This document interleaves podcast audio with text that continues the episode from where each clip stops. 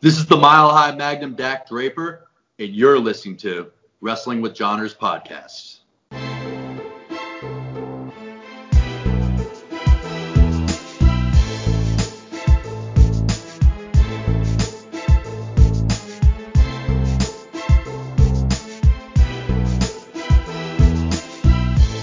What's up, everybody, and welcome to another episode of Wrestling with Johners. This is, uh, I want to welcome you all to a very special episode. Uh, every single episode of Wrestling with Johners is special, of course, but this is our 150th episode of Wrestling with Johners. And for an extra special episode, such as our 150th show, it's only fitting to have an extra special guest for this special occasion. Uh, please can I introduce to you uh, current Ring of Honor star and the 2019 Top Prospect Tournament winner, the Mile High Magnum, Dak Draper. So, uh, Dak, brilliant to have you on the Wrestling with Johners podcast, my friend. How are you today?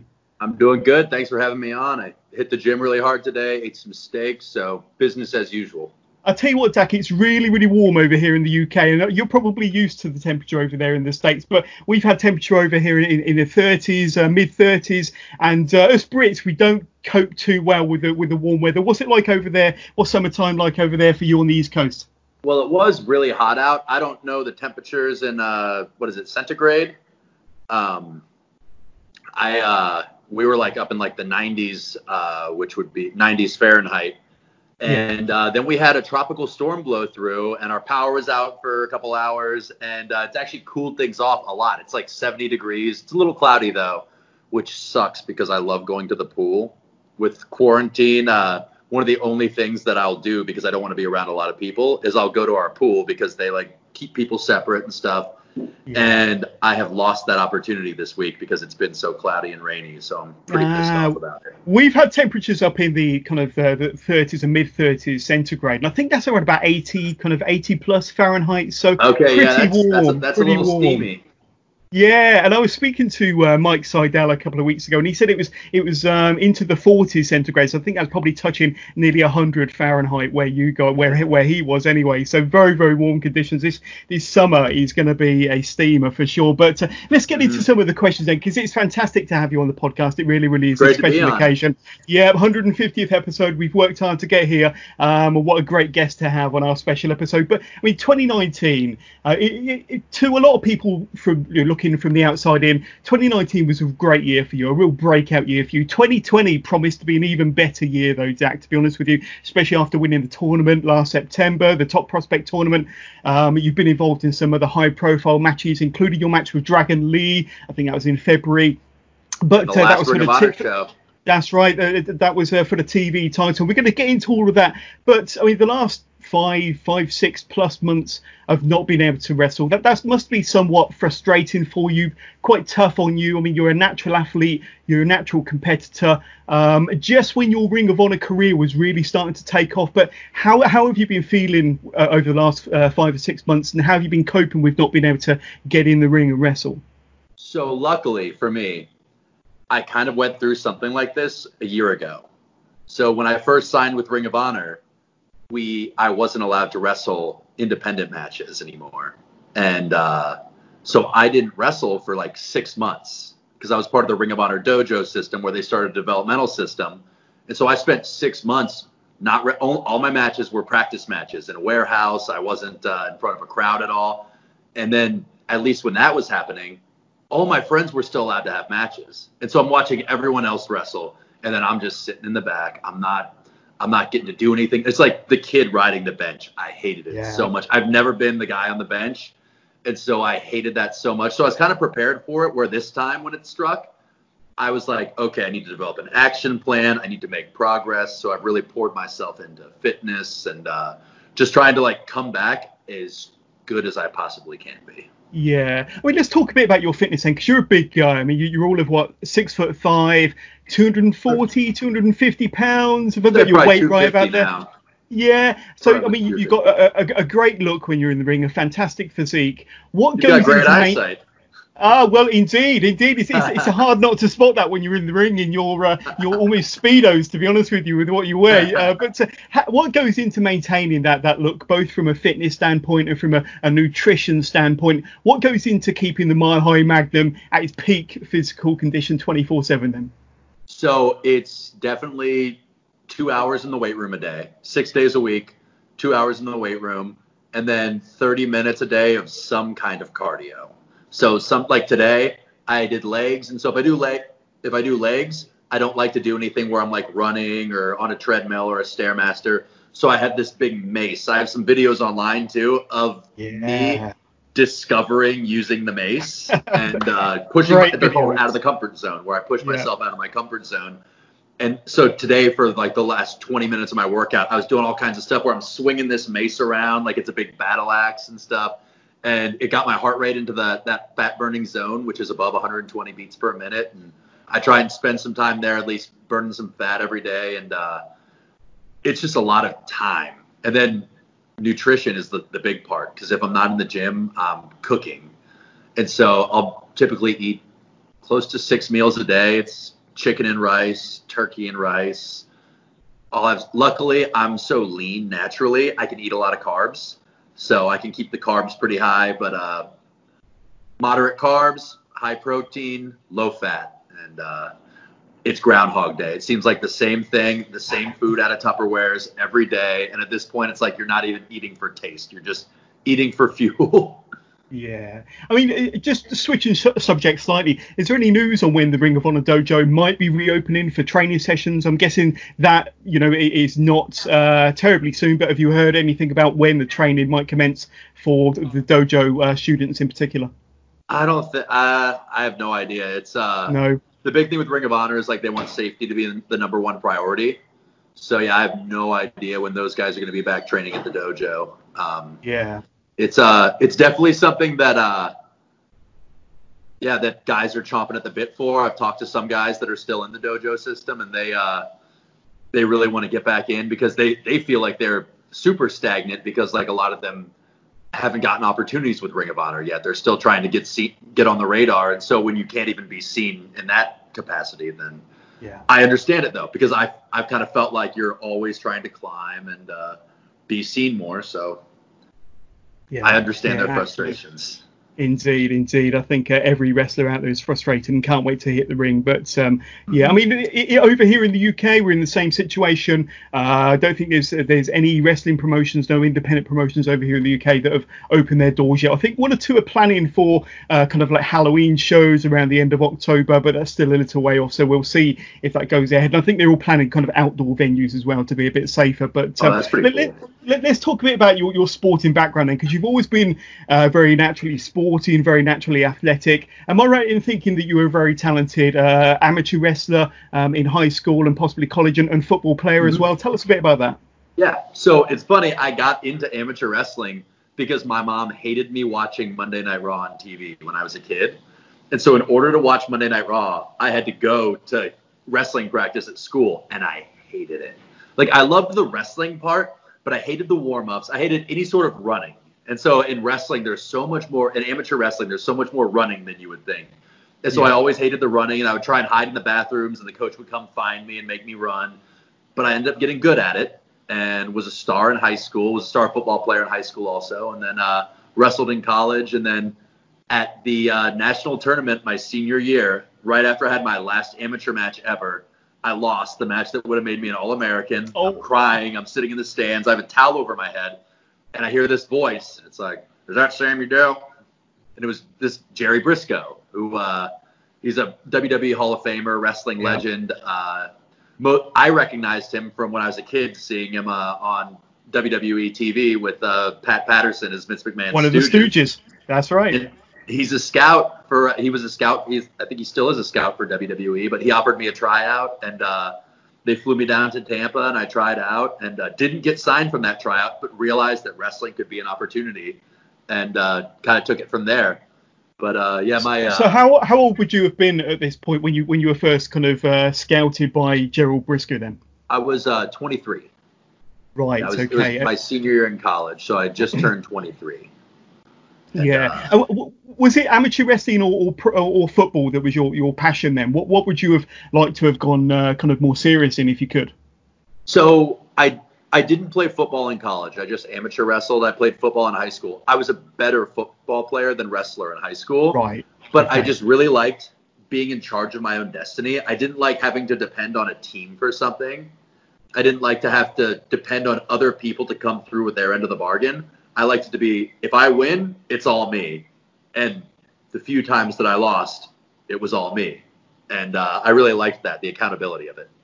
Yeah, absolutely. So, yeah. yeah, that's, what, and, made, and, that's what made me choose it. No, that's really cool. And and um, you said that you weren't uh, you had a trial when you were 23, but you weren't taken on straight away. Um, but um, when were you kind of given the call to? I mean, was you given a second trial? How how did that process work? So how did you work your way from amateur wrestling and, and football to you know to the squared circle? Talk us about that process and that transition for you. So the uh, the way that I they flew me down to Tampa. This is when it was FCW, Florida Championship Wrestling, and uh, it was just like you were in FCW for a week. It's not like the tryouts are now, where it's like boot camp style. And now the way the tryouts are, you don't see meet very many of the wrestlers or anything. This is like we were just part of the group for a week, and I didn't know anything. Like I was horrible. The only thing I did well was I cut a good promo, and by a good promo, I mean it was the least horrific of everyone else that was trying out. and uh, I I thought that they were going to sign me because of it, and I got this big head about it. And they said they'd be in contact in a month. And in a month later, I was crushed when they told me that I wasn't signed. I was right. living in uh, I went to college in uh, the state of Nebraska, and uh, I was living in Nebraska in this tiny town.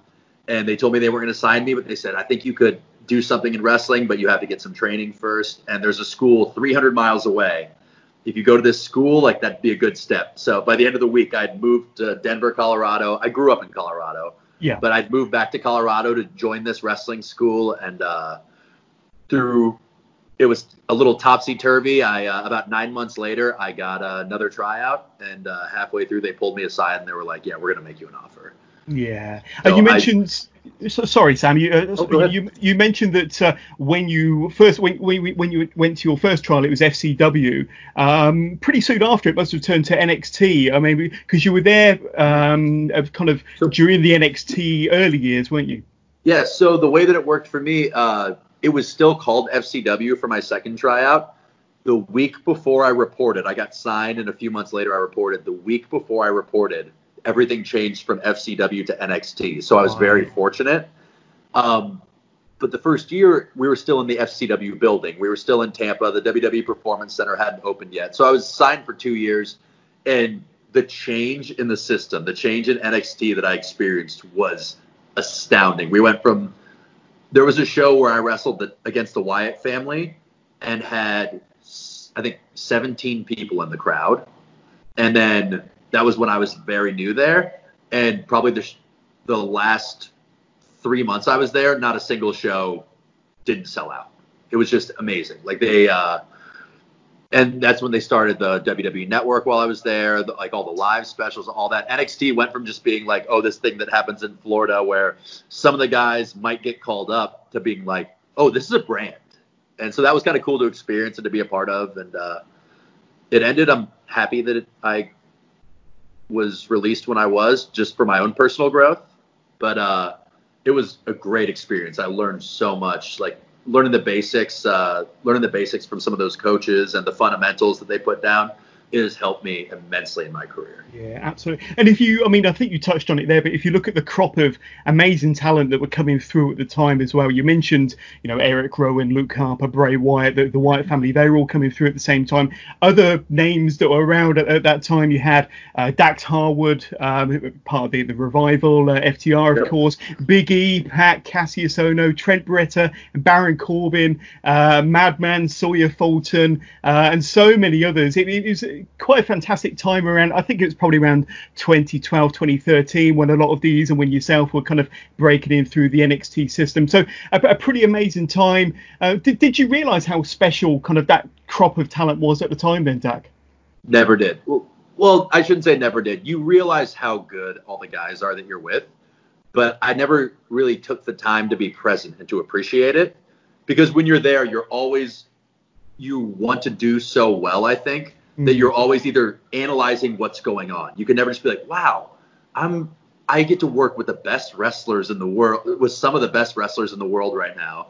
And uh, instead, I was I'm always thinking about like, oh well, they didn't want me to do this drill. What does that mean? And uh, you're always kind of work, job scared and worried about where you stand. And I really Yeah. think that like I think that I needed to be released to be able to just take a breath and relax because at that point I was so new when I got signed that I had never had fun wrestling yet. I'd just been nervous and uh, it was so awesome to be immersed with those great wrestlers though because I was talking to Chris Hero yesterday. I asked him questions about wrestling all the time, and uh, I rode with uh, Dax Harwood for over a year. Just the stuff that he taught me, just talking about how you put a match together in the car, and uh, just like the role models that you have there, your peers that like rub off on you is. Uh, it was like it was an education that you couldn't uh, that you couldn't get anywhere else. Yeah, absolutely. I mean, let's let's uh, touch on that a bit further because you mentioned Chris Hero, and he is a legend of the sport and a true genius at what he does, and Dax Harwood and many of the other names that we mentioned already. But you, you, a lot of them came from the Indies. A lot of them came from a pro wrestling background, so a lot of them were familiar. They knew the ropes. They, you know, were just fine tuning, I suppose, and looking to make a bigger name for themselves. You didn't come from pro wrestling. You didn't, come from the Indies. You came from amateur wrestling and, and football. So did you feel that you had to work harder to maybe fill the gaps um, or to maybe catch up with some of the others or did you feel that you had other talents that maybe kind of uh, outshone others in other ways because of your sporting background how did that work I think uh, I think you really need the biggest thing is you can't if you come from a college sport or a professional sport. I think you need to realize that like you just have to relax to wrestle. If Mm. you if you can't relax, if you can't be comfortable, then you're always going to be so tense and it's never going to come across. It's never going to be authentic. You, Billy Gunn told me if you're not having fun, the crowd's going to sense it and they're not going to have fun. And it's so true. They uh because I feel like I, I go from being I went from being so hardwired to amateur wrestling. It's so intense and you're always you're it's everything is so gritty and you're just butting heads all the time to you have to work with someone. You have to be you have to uh, be able to almost be a dance partner. You have to if they zig, you have to zig. You can't zag. yeah. And so I thought that it was uh, I thought it was uh, more of a detriment to not have very much professional wrestling experience going in because there are also things that are when they're new to you and they're not new to other people. They other people learn that by experience. So Chris Hero and uh, Sami Zayn and uh, Dax Harwood, those guys, they all had experienced making mistakes and then they had learned from it that way, which is way different than a coach telling you, hey, don't do this because this will happen. You haven't experienced it. You've just been told it. And so uh, I think I was excited actually when I got released because I had listened to Hero and I had listened to Sami Zayn, hearing them talk about the indies and times that they had messed up and not gotten in trouble for it. Because who's going to yell at you? The promoter? Like yeah. that that's nothing compared to having having WWE officials yell at you. Yeah, so exactly. uh, it uh I was really happy to be able to relax and to have fun wrestling and to make it something that I enjoyed. And so yeah, I did I do think it was uh, a detriment. Yeah. But um, I mean, sticking with your kind of natural athleticism, you could say. Now, I've seen a lot of your matches, and one thing that really, really stands out is, I mean, you're a big guy, you know, six foot five, 250 pounds. Now, naturally, guys of that size are great with power moves. Now, you do all the power moves, but you're also very athletic as well. I mean, you, you know, you do moves off the top rope. You you kind of bounce up onto the top rope to do your moves. You do the kip ups. Uh, you do kind of a lot of moves that's not naturally natural for a six foot five, 250 pound guy. But when did you start incorporating the more athletic side into your kind of power based uh, repertoire? the day I got released, the day after I got released, the day I got released, I got very drunk, falling down drunk at a bar, and Chris Hero picked me up and took me home. The very next day, he called me, and he's like, "You're not drinking today. We're gonna go to this wrestling school. We're gonna go to this gym that has a wrestling ring, and we're gonna work on some on a move set for you." And so we went there, and I started doing all this stuff that I had never done in NXT. And he was like, "Why didn't you do this in NXT?" And I was like, "I, I was scared to. They they told me to do to follow this formula, and uh, I started doing the athletic stuff, and it just it be, it was so fun to do, and it started to get good reactions when I did it in front of a crowd, and so it started with that little run up the ropes with the little where I bounce onto Yeah. the top rope. It started with that, and then uh, it just kind of carried from there. And there have definitely been times when I've gone too far with it. Uh, once I tried to jump from from being in the ring to the top rope without the little run up the ropes, and just slipped on the ropes and fell out of the ring, Ouch. which was uh, awesome, very painful. But uh, I don't know. It's I think a lot of it also comes from my freshman year in college. I cut I lost 46 pounds to be on varsity. I went from 230 to 184 in a very short period. But being a big being a big guy that all of a sudden was a medium sized guy, I was just really skinny. I had to wrestle guys that were so much more agile than me and so much faster than me. So you have to adapt. And so I think I adapted. I became a lot a lot more athletic that year. And so I think I got to be a light guy for like six months, and I kept a little bit of agility from that. Yeah. no. So if you want to be agile, lose a lot of weight for a while. yeah, yeah, but uh, I mean, for anybody that needs to see uh, some Dak uh, Draper matches, then I mean, check out the Lucha Libre and Laughs uh, YouTube channel, and I think you've got your own YouTube uh, page as well, haven't you, Dak? Yeah, I do. It has a lot of old matches. Uh, you'll probably see a lot of Sammy Six Guns matches, which is what my, the first name I went by after I was released from uh, NXT. And uh, yeah, you'll see a lot of old matches. You'll see a lot of matches where I was definitely trying stuff out, where I was really discovering who I was and trying to like and going through the process of becoming who I am now. Indeed, indeed. Our friends over at Hope Spot Clothing are offering listeners to the Wrestling with Johners podcast 10% discount off of all of their t-shirts and merchandise. Simply use the code WWJPOD. That's WWJPOD. Spot Clothing are a charity label with over 50% of all profits going to a variety of good causes.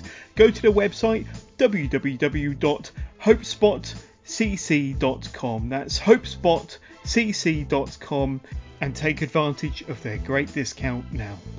Just a couple more questions, uh, still sticking around NXT, if that's okay. Now, I understand Sure. that, that you were lucky enough to have many great trainers as part of the NXT developmental system, but uh, uh, Nick Dinsmore was your kind of main guy, wasn't he? I think he was, he was the, the trainer that you bonded with the most and probably worked with you the most. Now, tell us about, uh, I mean, Nick Dinsmore, for those that aren't aware, might be familiar with his uh, Eugene character in WWE, of course, but, um, you know, Nick was quite a crucial part of your development during those years in NXT, wasn't he? Tell us uh, why Nick was such an important part of your time in NXT.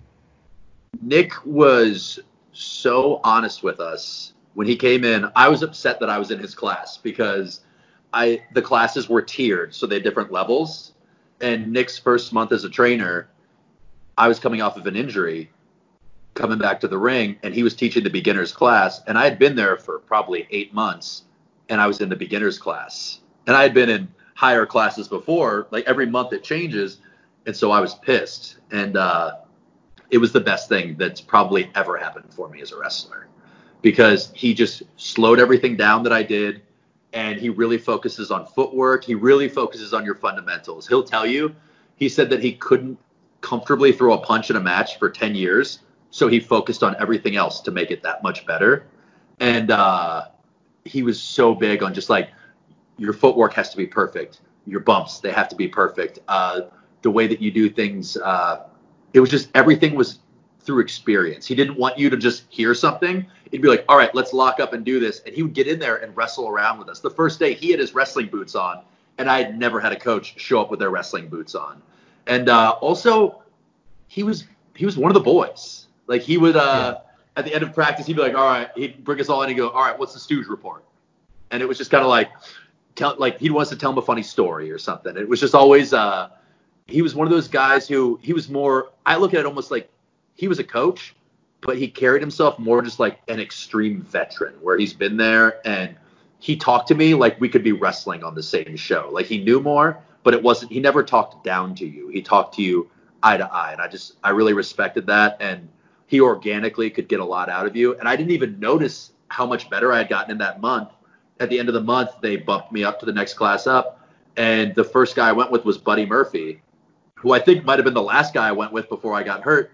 And afterwards, we just did like a simple drill. He goes, "You've gotten," he's like, "Mate, you've gotten so much better." It was, uh, and I, I don't know, it's, it's kind of cool when you don't think that you're progressing like that, and then someone just calls it out immediately that uh, that Dinsmore could have that effect. And I don't think I realized how good of a coach Dinsmore was until I was out of his class, and I could see how much I had progressed from when I'd been in the higher classes before. Yeah. Which is, I guess, what a great coach does. They make you better without you even realizing it. Indeed, yeah. And then, did you have much interaction while you were there with either Triple H or Dusty Rhodes? Now, everybody's got a Dusty Rhodes story, and, and I know that um, there's so many fun stories of his promo classes where Dusty would, you know, kind of uh, help or interact with the talent as they were trying to work their way through promo classes. Um, but uh, did you receive any kind of feedback from Hunter or any of the, the officials there, or have any interaction with Dusty? You got any funny stories from uh, those those times uh, backstage with uh, NXT then, Dak? So Dusty was such a treat, and uh, I wish that I knew I wish I had been a little bit more experienced to be around Dusty because there's so much stuff that just went over my head or things he says or things that he said that I think about now that I'm like, oh my God, that makes so much sense. But at the time, it just was like he was speaking a different language. But one of my favorite things is uh, this is when I was working closely with Dinsmore. He, uh, we were talking doing this wild man character where I was the wild man Travis Tyler and I believed in all these conspiracy theories and I talked about my bunker that I had and uh, and I was always wearing camo, I had long hair and a beard. And uh, I was talking about getting like a uh, like a camouflage suit to wear around. Dinsmore told Dusty that I was gonna buy a full on like tree costume. and uh, so I cut my promo that week and I don't know this. And Dusty goes, That was great, but uh what about this tree? And I was like, what, what do you mean? He's like, I heard that you're going to Bass Pro Shops and you're going to buy a giant tree costume. and I was like, uh, no, I'm thinking about getting this camo suit. And before I could even explain myself, he goes, we put all this work into a character and you want to walk around dressed like a Christmas tree? I'm not even gonna try and do a bad Dusty impression because mine is so bad. I'm not even gonna try to do. I was bad. waiting for it. I was waiting for it, but no, that's fine. like, you go to Bass Pro Shop, you go try. you're gonna walk around like a damn Christmas tree in Times Square. fantastic, fantastic. It was, uh, and I'm just sitting up there stammering like, oh god, oh god. It was, it was pretty funny. So that was a little rib from Dinsmore there. It was, it was good. Um, and then Triple H. I was in Triple H's workout DVD that uh it was the uh, Triple H Power Series DVD. I was in the back. I was uh, one of the guys working out in that, and uh, that was just that was really cool to see how busy Triple H is and how he keeps his priorities. Where it's like, even if he's gone all day, he'll he'll drink a giant espresso to get through his to get a workout in before he goes yeah. to bed. Like he really like he knows what's valuable to him and he and he goes after it. It's uh it's impressive to see somebody manage their time as well as Triple H he's a workhorse. I mean, you hear stories of him, you know, being up at 5 a.m., working all day, and then doing a workout with Stephanie at midnight. And then, you know, they've got they've got children, they've got a family, but uh, you know, their their professional careers is just mind blowing to be honest with you, the way they handle it. But uh, very impressive. Uh, thank you very much for for the Dusty story there, and uh, not a bad impression, not a bad impression. But uh, there we go. So for any of my listeners uh, that aren't aware, and you mentioned at the top of the podcast, you are a Colorado native originally from Denver. Now, if any of my listeners have been living under a rock, or unless they've been living under a rock, many of my recent interviews have included uh, many of the Denver-based talent from Lucha Libre and Laughs, including Anaya, Mike Seidel. Nick Gossett, of course, the founder and promoter of Lucha Libre and Laughs, and of course Royce Isaacs. Now, being a, a, Denver native after your WWE or NXT career, you kind of headed back to Denver, didn't you? Um, but uh, how did that relationship between yourself and Triple L, Lucha Libre and Laughs begin? I mean, uh, was it a company that you were aware of while you were in NXT, and how did you kind of get that invite to start with them? So uh, moving back to Denver was a horrible decision on my part.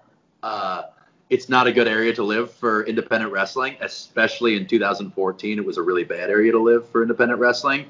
But I moved back because that was home and I had friends there. And uh, I was living in Denver and I just I saw on Facebook that there was a wrestling show called Lucha Libre and Laughs happening about um, like four blocks away from my uh, four blocks away from where I lived. And uh, I went to check it out, and it was half comedy and half wrestling. And then uh, I remember the thing that stands out, two things stand out most. Royce Isaacs was wearing a jock strap. He was wearing a cup, like the cup part, the hard part to protect you. I had never seen someone wear a cup in a match before, and it looked so weird. And I think I went to the back and was like, "Hey man, don't wear a cup. It looks really weird." And uh, there was a kid that was in a lucha match, a very bad lucha match, and he tried a shooting star press and just landed in a back bridge on the uh, in a bridge on the uh, on the mat. It was I thought he was dead. It was the one of the worst botches I have ever seen. And those are the two things that stood out. But uh, I thought it seemed like a fun show. There weren't many people there. And Nick, the promoter, messaged me. Uh, I think afterwards, he was like, "Hey, I saw that you were at Lucha Libre and Laughs. I'd like to use you for the next show." And uh, so I did, and I had the most fun I had ever had at a wrestling show up to that point, and uh, I was hooked from there. And Nick, Nick, the story that I tell people about Nick as a promoter, uh, there was a time soon after this where I had run completely out of money and I had mentioned to Nick that like, yeah, I don't know how I'm going to buy groceries for the next couple days. This is on Wednesday before a Friday, maybe a Tuesday before a Friday show. Nick paid me that day so I could buy groceries for the show that was going to happen later, and I thought that really meant a lot to me and just shows what a good guy Nick is. Also, he hates when I tell that story, so I like to tell that story.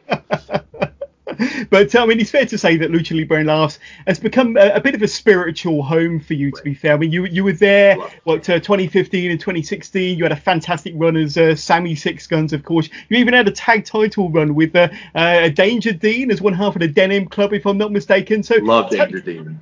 Uh, t- tell us about that your kind of your first run with Lucha Libre and Laughs. And well, you know, would it be fair to say that you had a lot of fun with Triple L in them two years?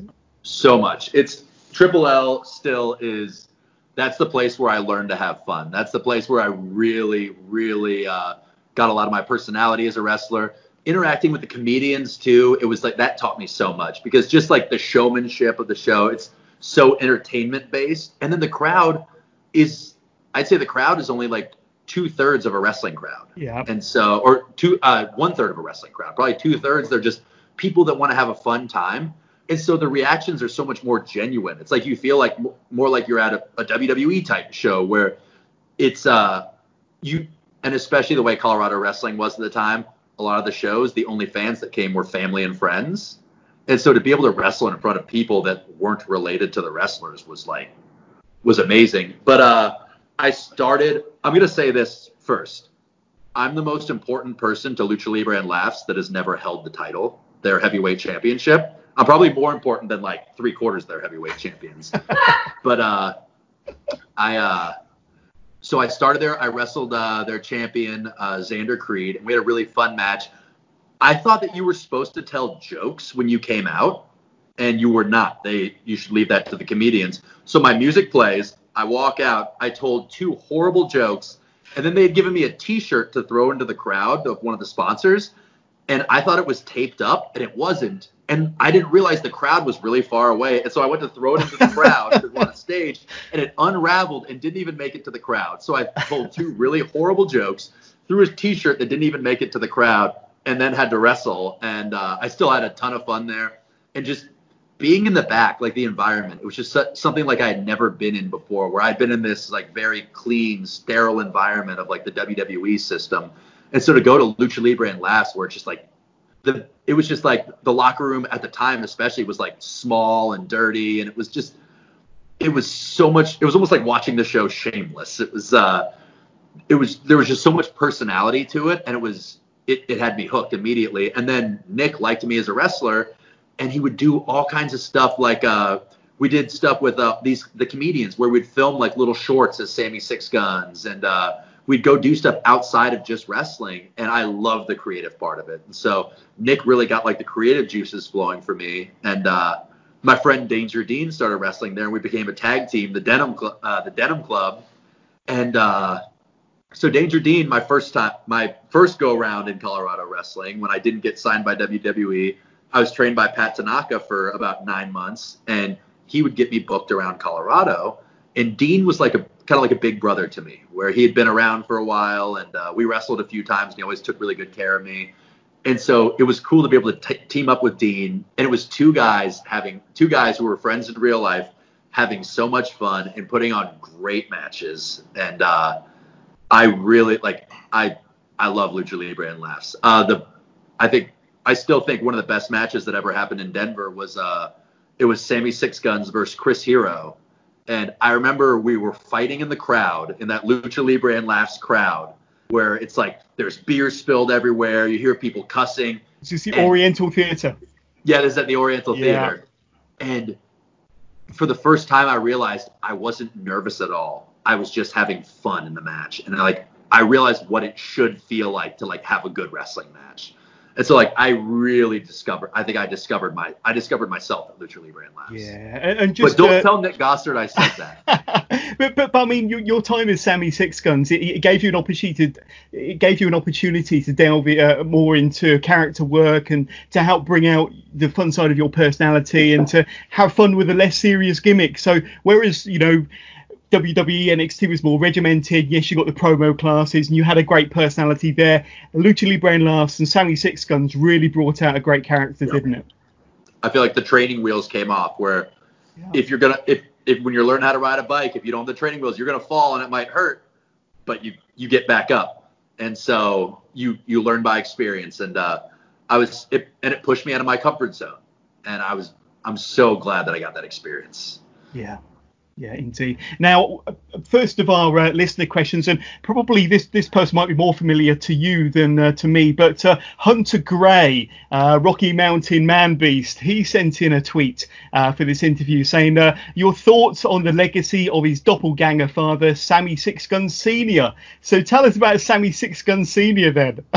so Sammy Six Gun Senior, Sammy Six Gun Senior is awesome. He is a 50 year. He at the time I think he was like a 50 year old man, very short, very bald, and a cartoon character of a man. Uh, he had rest. He was uh, wrestling before as the Polish Prince, and he talked in his entire life with this Polish accent. And so he was always walking around talking like this. But we found out later he's from Ohio. He's just really weird. and uh, but we decided I was like, hey, like if I'm Sammy, and I made Sammy Six Guns Jr. because I thought it would be like kind of a funny like joke that like I could always in pro promos talk about my dad that was like this big star in the territory before I was there, and uh, but always not have him be a real person. And then I was like, oh my god, this is where Sammy Six Guns Sr. makes his appearance. So he started. He would walk me to the ring at shows, and he started walking dangerously handsome uh, to the ring, dangerously handsome in the Denim Club to the ring, uh, and along with IDT, who was a comedian, uh, Ian Douglas Terry, who's hilarious. But uh, the Polish Prince, aka Sammy Six Gun Senior, he has a knack for as much as Nick Gossert and the other comedians and people who professionally communicate with an audience on a microphone. They know how bad he was at communicating, and they tried everything in their power to keep him from getting a microphone. And that man has such a skill for finding a live mic in a venue to just spout gibberish on. We'd be wrestling and he would try and get on the mic and the mic would be shut off. So we'd start the match, the match is going on. All of a sudden I hear the Polish prince just going yelling his gibberish on the microphone. And it was just kind of a normal thing. And uh yeah, he is uh, quite the character, and uh, I'm really glad that I got to meet uh, the Polish Prince. And then my real life father passed away, and I was like, yeah, let's stop joking around that you're my dad. Yeah, yeah. And I think it was Nick that actually sent me a video of uh, Sammy Six Gun Senior uh, on a Colt Cabana video, Yep. having to cut uh, Colt's promo for him, and that was the most hilarious five minute video I think I've ever seen.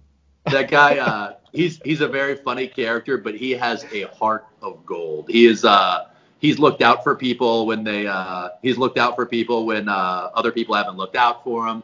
Also, like there have been wrestlers that have become like homeless and stuff, and he's always like been the first one to be like, hey, you can stay at my place till you get on your feet. And he's a great guy, and like the main reason he got to do that character is because certain people cared about him so much and what a good guy he was and uh, yeah, he was he was a treasure in Colorado wrestling for about 18 months. What a legend! What a legend! He he was the kind of 50 year old man that's going around and trying to get in fistfights with other 50 year old men.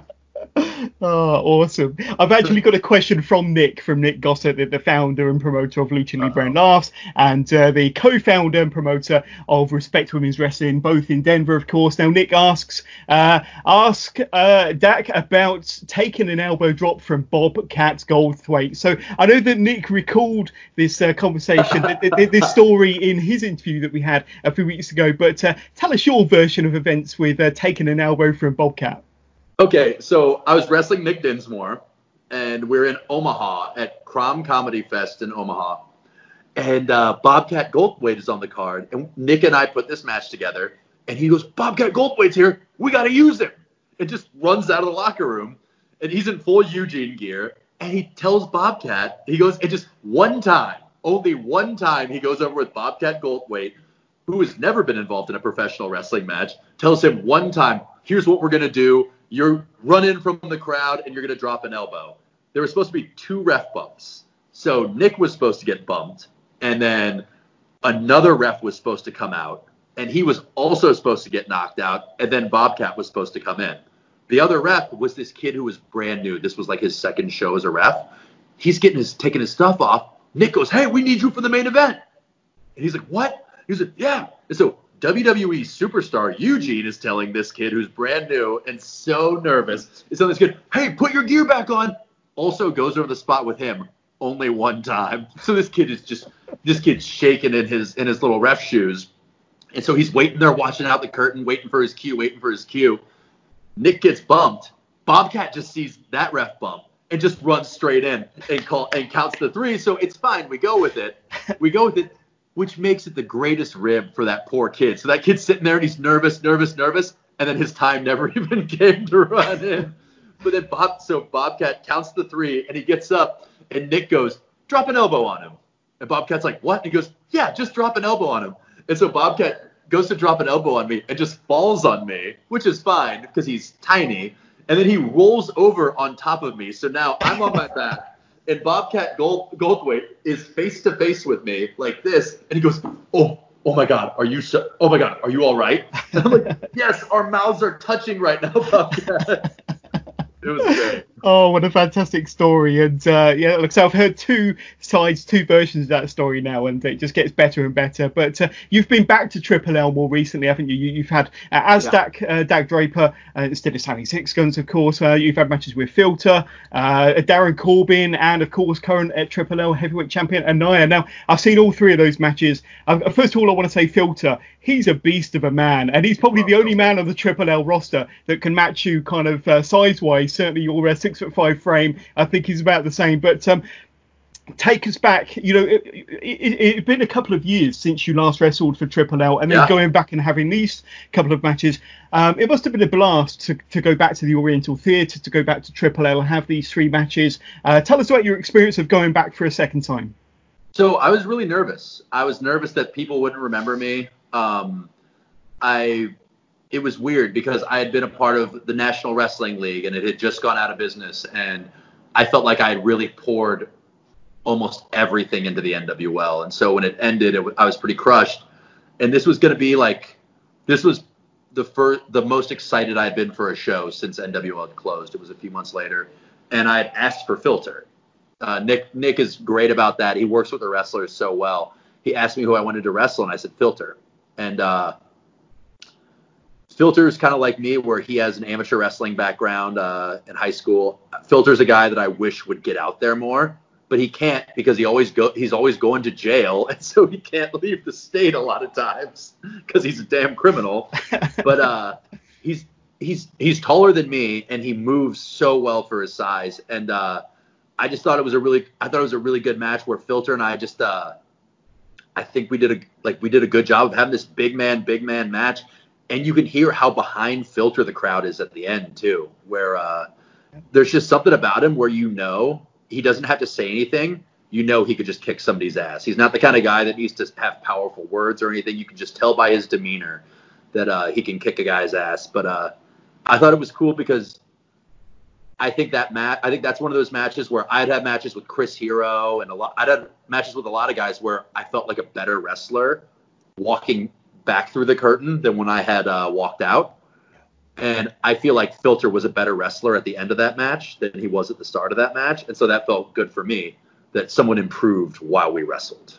Yeah. And one of my favorite things from that, I think it was that night, there was a woman who met me at the she took a picture and bought a t-shirt and then she she was a middle-aged woman and she thought that she was sending me direct messages on Twitter but she was just tweeting at me, trying to like meet up with me, and it was like, and it, it's not like I like gave her like it was like yeah let's meet up or anything. She just said hey, I want to see you again. And she was tweeting these things so everybody can see it. And it's like, are you at this Apple? Are you at the Applebee's in Glendale? And like, you're really sexy. And all the wrestlers start retweeting it. And so it starts getting, it starts avalanching, getting these retweets. And this poor woman probably has like a family at home. And she's pining after the Mile High Magnum. It was, that was, uh, that was pretty, Nick loved that. Awesome, awesome. And uh, you, you, touched on uh, the National Wrestling League. Uh, you were a big part of their program from 2017, 2018. You had some great matches. A, lot of the stars that passed through there had uh, uh, matches with yourself, such as Haku, Barbarian, Stevie Richards, Marty the Moth, of course. You even held the uh, National Wrestling League Kansas City Championship, you were their, their champion for nine months, which was fantastic. So you had a, a really great run in those two years with the NWL. But um, it, it, it appears to be another really important time in your career, would you say? Yeah, that's when uh, Sammy Six Guns grew up. Mm. Sammy Six Guns grew up and became Dak Draper. I uh, I dropped a lot of the funny stuff. Uh, dropped a lot of the, like the colorful outfits and the colorful uh, gear, and uh, I definitely became more serious. And you can see the evolution throughout NWL, especially throughout 2017, as I be- as I just became better and better and better because NWL was they paid us to be full time wrestlers. We had health insurance. They uh, we we had access to a ring all the time and a gym. So it was like that's where I really could turn the corner and just focus myself 100% on wrestling. Like I wasn't also working at a gym. I wasn't uh, also trying to like trying to just have odd jobs. It was uh I was 100% focused and it helped me immensely. And just I think it's so beneficial for young wrestlers to move. I always tell guys that like, I want to get better, I want more opportunities. Then move because if if you're around the people that saw you when you started, you're never going to get a real a real gauge on where you're at because they're comparing you to when you were awful. And so if you go to somewhere where you don't know anybody, then it's all on your abilities. It's not who you know. And uh, I think coming to Kansas City, going to Kansas City was uh, it was so good for me there because it's sink or swim. And uh, I came in and I put a lot of emphasis on my mic work and my character work, and it and it obviously it spoke for itself. I became the Kansas City champion and became such a polarizing Kansas City champion. They were just like, oh no, that's the NWL championship now, because that's how it was. I was, it was, uh, it was definitely viewed as the most popular championship, and uh, I was the face of NWL, and it was such a good experience. And I definitely want to be the face of a company again because that's an awesome spot to be in. It's yeah. tiring. You don't have much time. You're always busy, but like there's no feeling in the world like it. Yeah. Well, well let's uh, talk about uh, ROH then, uh, Dak, because uh, you, you did receive your, your break with ROH in, was it 2018? Uh, you had your first match. Yeah. So, so how did that kind of relationship, how did you get your first break? Uh, who contacted who and kind of how did it all start for so, you and ROH? So I always tell guys to move because like you should move for opportunities. This was me moving to make my own opportunity. Uh, when the day NWL closed, we had a big show planned later that weekend, and the owner came in on a Wednesday. We are having a meeting, and he goes, "I'm shutting it down." The moment he said he was closing the closing NWL, I knew I had to move to the East Coast. I knew I had to like just for wrestling. The cities are closer. Um, geographically, it makes sense. If you're a pro wrestler, you should live some you should live on a coast because just driving, getting on shows, there's more opportunity for work. And so I knew I was going to move to the East Coast immediately, and uh, I decided Baltimore because I wanted to. Baltimore's close enough to like the South to the Mid Atlantic, but also it's a drive. It's a not a bad drive from New England, from New York, from Philly. It's uh, it's close to everything. And when I was about to move to Baltimore, I found out that the Ring of Honor had just moved the Ring of Honor dojo to Baltimore. So I re- I reached out to some of the coaches about just like, hey, I'd like to come train, just because I wanted to make connections to get on some indie shows out here. Yeah. And I just wanted to like, meet, I didn't know I didn't know anybody moving out there. It was a, a, huge leap of faith. And so I started coming to the dojo and started training, and uh, probably we started doing some dark matches. I started getting on a few dark matches if I went to Ring of Honor shows. And then they decided they were going to change up the dojo system completely, which was like it was just kind of like you can you come to training when you want it didn't cost anything, uh, but uh, you had to be invited. And I talked to some of the coaches, and they invited me, let me in. And uh, you maybe you would get an opportunity to do a dark match. And then one day they're like, "Hey, we're gonna we're gonna sign some of you guys." And so they pulled five of us aside, and they offered us developmental contracts. And so we got to be, uh, it was, we were kind of on their schedule where we had training every day and uh, film study and stuff like that. It was kind of like a little mini WWE developmental. And uh, I made me remember what it was like to see other guys go up and other guys get on TV when you're just sitting there watching. And uh, when I remember one day, uh, one of our producers was there and he's walking out and he says, Top prospect tournament's coming back. And I was thinking, I was like, I wonder if I'll be in that. And uh, I was like, I wonder if I'll even be in the top prospect tournament. And I was like thinking, oh, he probably wouldn't have said anything if I had uh, if I hadn't been there. And so I'll probably be in it. And then they asked me to be in it and they asked me about like the dates I was going to be in it. And I was like, oh, I think I'm going to like win a match in this thing. And uh, so it was, uh, and then as it went, I realized that, oh, wow, you're, when I made the finals, I was like, oh, wow, I could actually win the top prospect tournament. And it was just, it was really cool for me from a year before. I had felt like I lost everything with NWL shutting down. Um, like with NWL, I thought I was just going to live in Kansas City and be the NWL mm. champion forever. And uh, so I felt like I'd kind of lost everything, and it felt really good to kind of like rise from the ashes of that and realize that instead of that being the end of my wrestling journey, I used it as a springboard to bounce forward. And now I'm looking to capitalize on that as much as I can. Indeed, and, and it was the, the ROH Top Prospect Tournament that gave you your much deserved push and added recognition. So tell us, you know, how you know after winning that tournament, the top prospect tournament, how did you did you feel a certain amount of justification for all of the hard work on the indies in the years before since um, leaving WWE? Did you feel justified, and did you feel that you you were really on an upward tra- trajectory? I feel like I'm on an upward trajectory, but I don't feel like it's justified yet, and I'll probably never feel like it's justified. I think because I think the kind of person that I am is that you always want to get the next thing. Yeah. Like I get to one goal and it's like, well, okay, well, I, I won the top prospect tournament, but I didn't win my TV title match. So how do I get that? And I'm sure if I win the TV title, I'm going to want the world title. It's, but I think that's a trait of successful people where you're always looking for that next opportunity.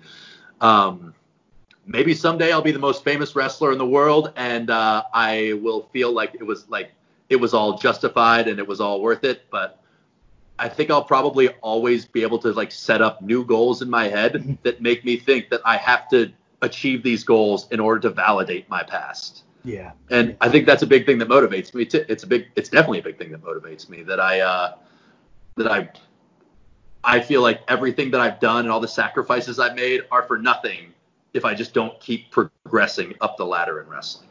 That's the way it should be. That's exactly the way it should be. So I've got a couple more listener questions then. So a uh, good friend of the show, Kurt Johansson, has sent us a couple of questions, and the first one is uh, uh, about the the top prospect tournament. So having won the top prospect tournament, uh, a tournament that has propelled the career of yourselves and so many before you, who would you like to be given an opportunity in the next tournament, maybe from the independents? I would love, ooh, in the next. Oh man, there's so many guys I'd like to. I would like the name. And from the independents, there's a guy, there are a lot of guys you hear talked about a lot. This is a guy that I never see on lists. And part of it is because he has a family now, and so he doesn't get out as much as he should. But there's a guy named Devin Thomas that I've had in NWL. His name was Thor Terrio. He's an Omaha guy, and he is so good. And uh, he's he's so easy to put a match together with.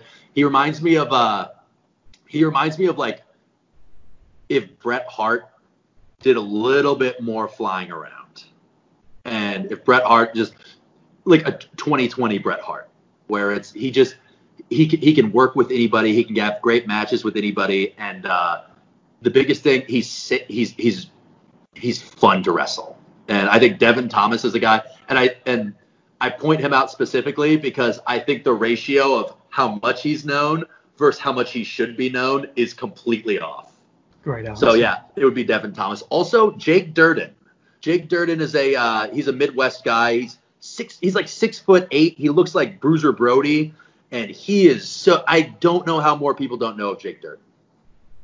I'm going to look him up. I'm definitely going to look him up. But uh, second question from Kurt. Uh, so, having started your career in WWE, upon your departure from that company, did you ever consider stepping away from pro wrestling altogether? No, never.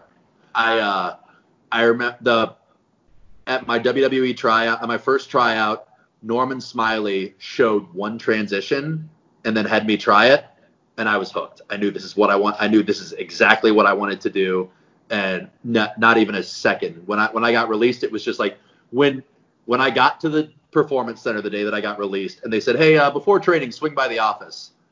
I my thought was like, "Well, I'll be on the Indies now." It was I never even I've never thought about stepping away from wrestling. Cool.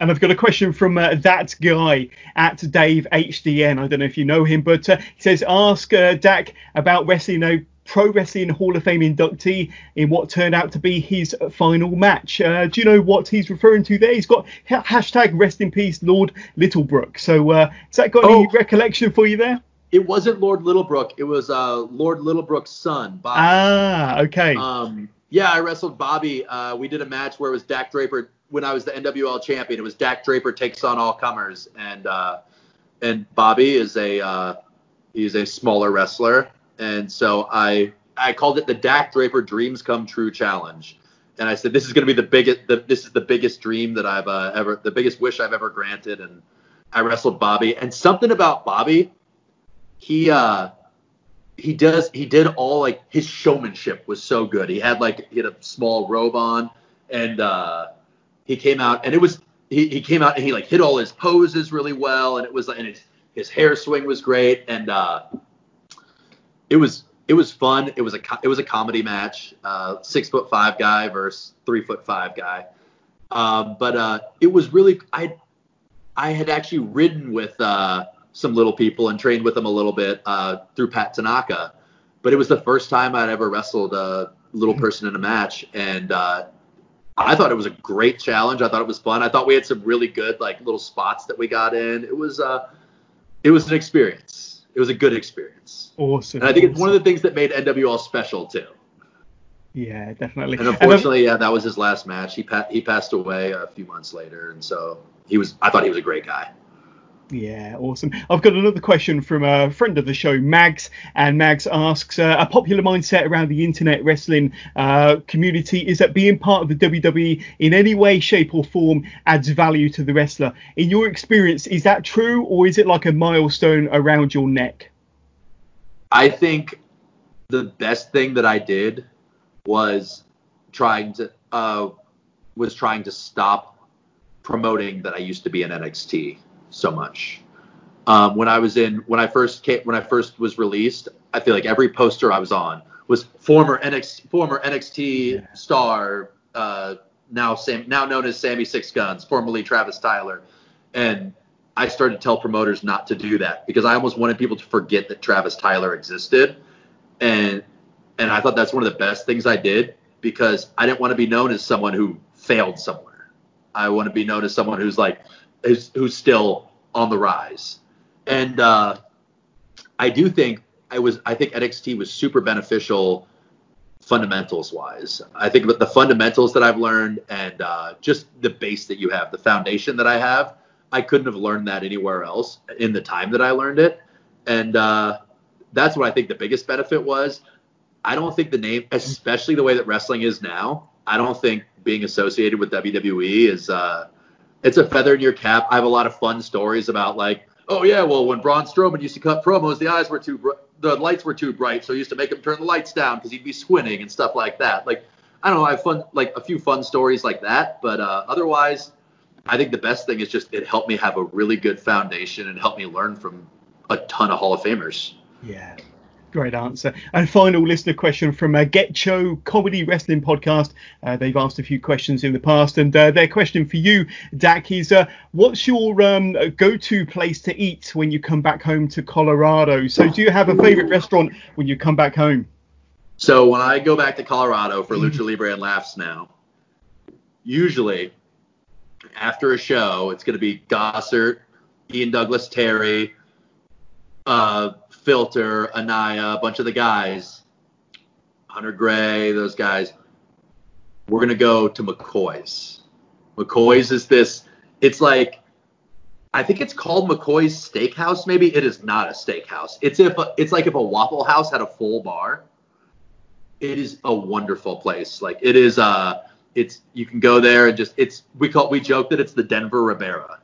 It's like like Ribera Steakhouse in Denver, where it's just like if you if you wrestle for lucha libre and laughs, we're going to McCoy's after the show, and I'm gonna get an open faced uh, pot roast sandwich and uh, two pieces of pie, and uh, it's if if you haven't wrestled in Denver until you've eaten at McCoy's after the show, that's awesome. what I'm gonna say.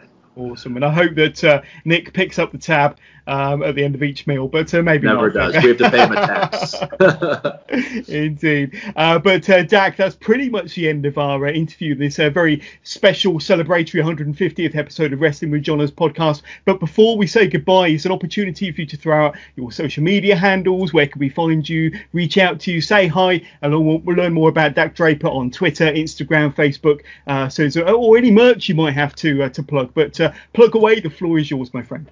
Um, just follow me on Instagram and Twitter at Mile High Magnum, all one word.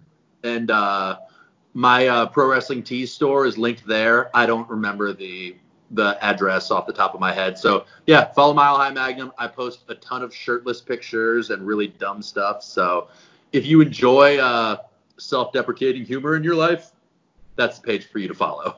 and we'll make sure that all of them uh, links are added to the description of this podcast. So if you're listening to this uh, or watching it on YouTube, just click into the description and all the links are there. And we'll also add the link to your YouTube channel as well because there's uh, lots of cool content on there. But uh, uh, Dak, I wish you nothing but the best in your Ring of Honor career. When things do finally get back up and running, I truly hope that you get the opportunities and the success that you deserve with Ring of Honor, my friend. You know, uh, you've been a fantastic guest on our very special 150th episode.